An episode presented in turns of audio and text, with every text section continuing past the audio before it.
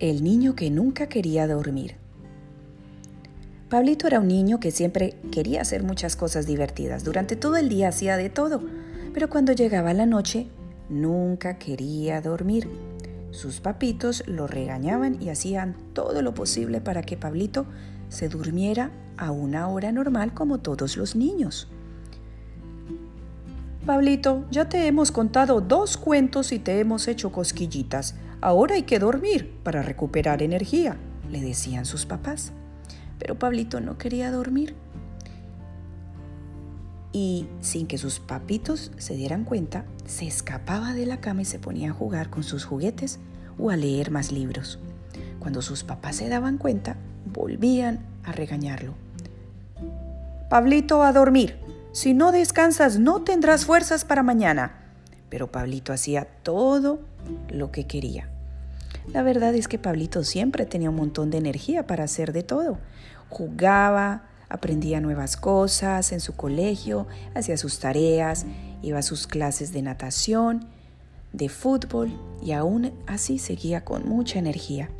Día tras día era igual y llegó un momento en el que ni siquiera cerraba los ojos por la noche, ni siquiera un ratico.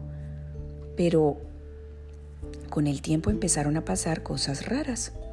Un día, en una de sus clases de natación, organizaron una carrera y Pablito, que era siempre de los mejores, esta vez se quedó de último.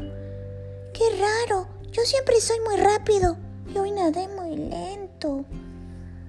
Otro día, en un examen del colegio, Pablito sacó una mala nota.